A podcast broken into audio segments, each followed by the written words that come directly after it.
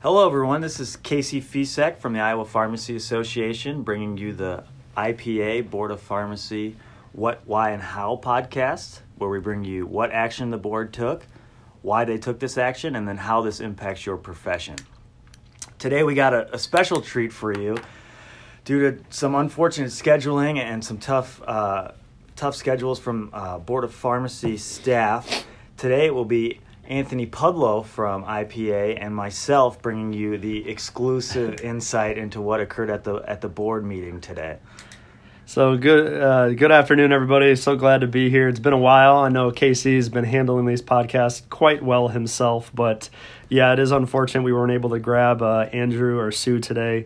But um, between the two of us, I think we'll be able to accomplish a lot and help give you an update on what happened at the Board of Pharmacy meeting today. So, Casey, you want to start it off? Like, what what was your um, what's the biggest news I think you saw that happened today at the board meeting? Well, the, the saga of the statewide protocol rules continues, Anthony. I'm sure all of our listeners are aware that this has been an ongoing process now, which is expected for a major piece of legislation.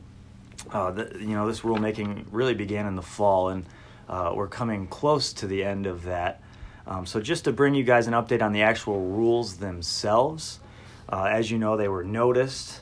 They had gone in front of the Administrative Rules Review Committee and were approved in that original form. Mm-hmm.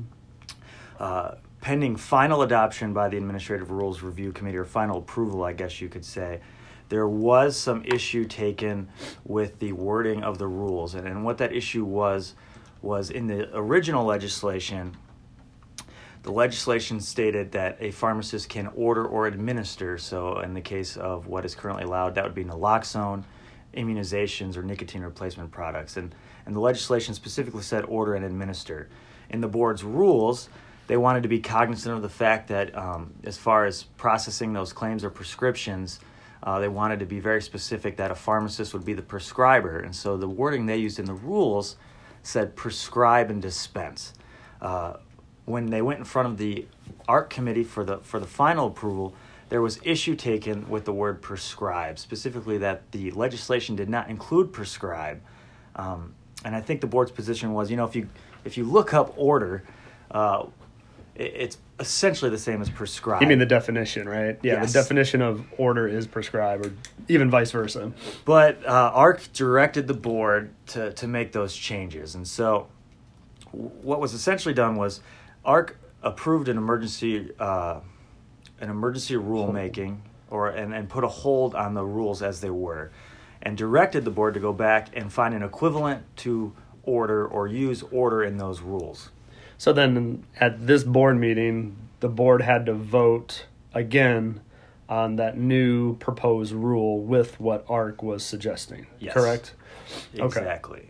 And so what the board decided to do was to use the word order, Anthony, correct me if I'm wrong, and then substitute a sentence saying, uh, for the purposes of this rulemaking, order uh, refers to the prescribing uh, of medication along those lines, just to make clear um, for anyone interpreting those rules that that's, that's what's going to be occurring. Yeah, because what we observed is that there was some concern from the board members about how maybe a payer could view um, the rule if it doesn't say prescribe. Because as we've talked about with many of you, in the statewide protocol, what will end up happening is the pharmacist's name will be listed on the prescription as the prescriber. And so there was concern that maybe a PBM or another payer might deny that claim if it's not explicitly said. So then I think what we observed is that while um, that may be what the board wants right now, it may not be the most appropriate manner to get these rules going. So what we did see today is that the board approved the the change in the language um, based on what ARC recommended. So changing all the terms where it mentions prescribe to order, but then at the same time they wanted to notice a new um, rule change that would be exactly what Casey, what you were talking about, right? So really Yes. to clarify that when they mean order, it really does mean prescribe. So I think what we'll see in the next at the next board meeting is a new um, notice of intended action that really just helps clarify that aspect.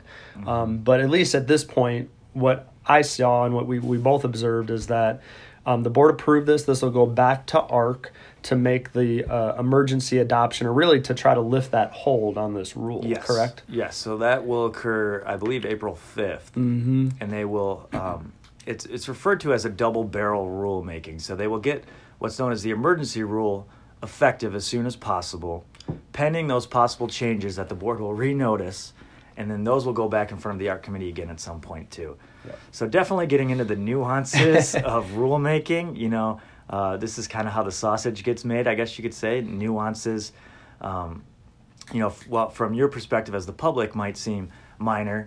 Uh, ARC is tasked with uh, Yeah. ensuring that those rules are uh, fought within the intent of the legislation, and, and this occurs sometimes. But we are closing in on what should be the final form of those rules. Yeah, that I think is important to know. The ARC is uh, does serve an important role, and they are kind of that part of our checks and balances in our legal system. So um, they they are doing their job, I guess, in that regard. We just have to make sure we we work through um, the sausage making process, as Casey uh, uh, referenced. So. Right.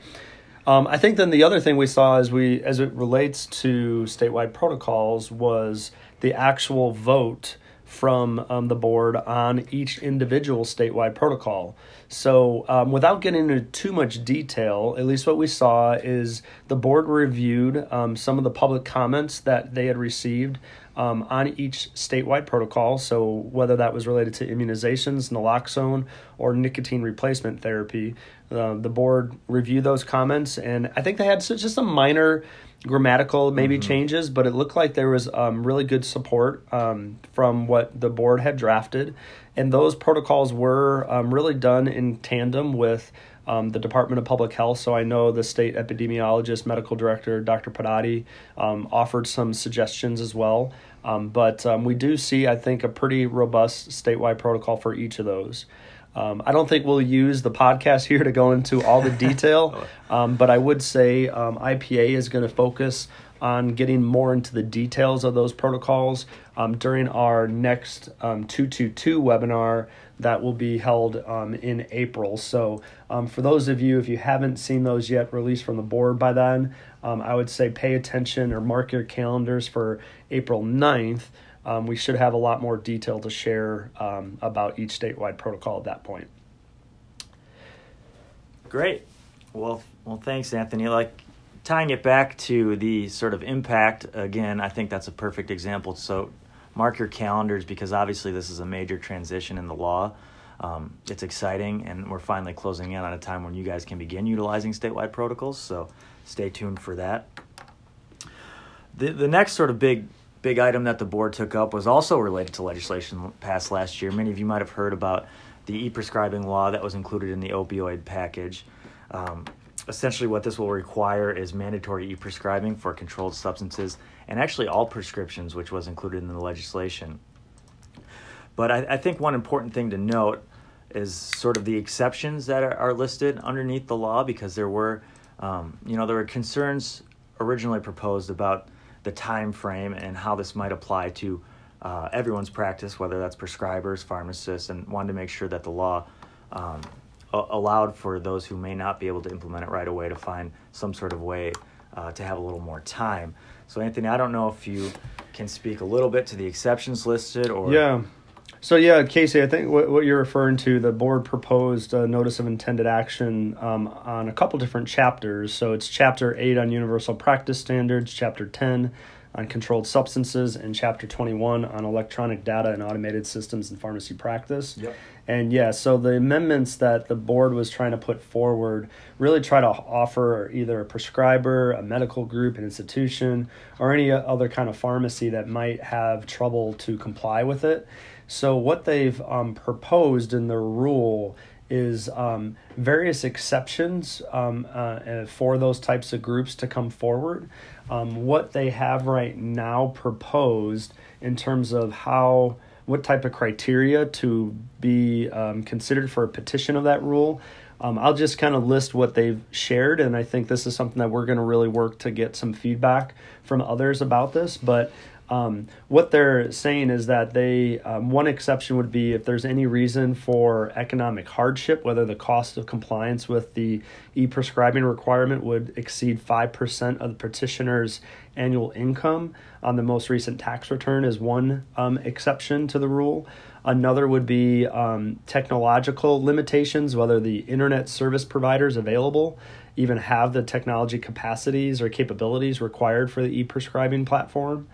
Um, and then also a third exception was um, basically if the petitioner is a free or low income clinic um, or if the petitioner has had filed for bankruptcy so it kind of isn't i'd say maybe more of an extension of that um, economic hardship piece but definitely recognizing that some some of the heavier lifts for a clinic to transition to e-prescribing um, especially if they're say a free clinic or whatnot it could be really difficult. So they could apply for that exemption.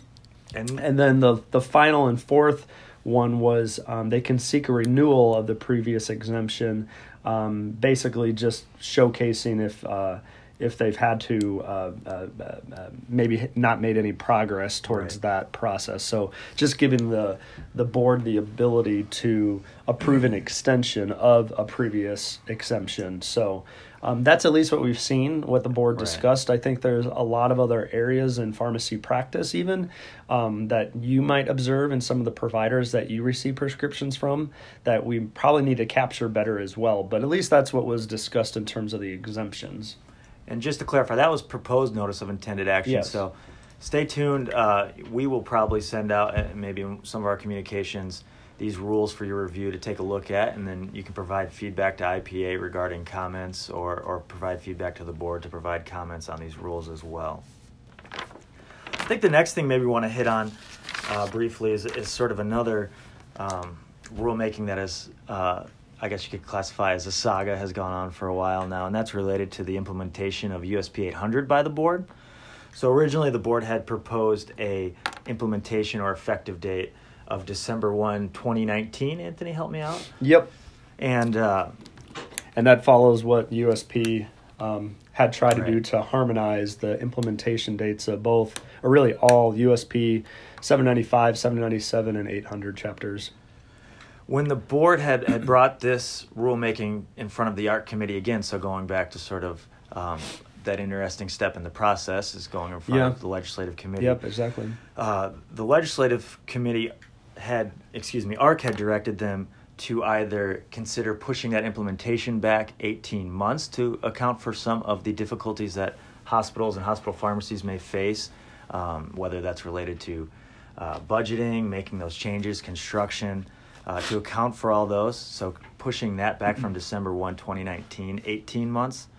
They also suggested, well, if, if the board isn't willing to do that, well, then they should consider essentially a, a robust waiver process or, or, some method where a hospital hospital pharmacy could demonstrate or any pharmacy really any pharmacy yes excuse me thank you anthony could demonstrate that they are aware of the rules they are putting a plan in place to meet them but it's just going to take a little bit longer than that december 1 2019 mm-hmm. date and so the board had on their agenda really sort of an informational presentation or a timeline to, to try to help the board determine how they want to uh, implement this change that was directed by ARC. Yeah, it was actually a really well um, laid out presentation. Yeah. Uh, Andrew Funk um, provided the board with really the history and everything that happened with um, the, the, the the compounding chapters 795 and 797 and how the board took action to adopt those in their entirety into chapter, I believe it's 20 um, for compounding practice in Iowa.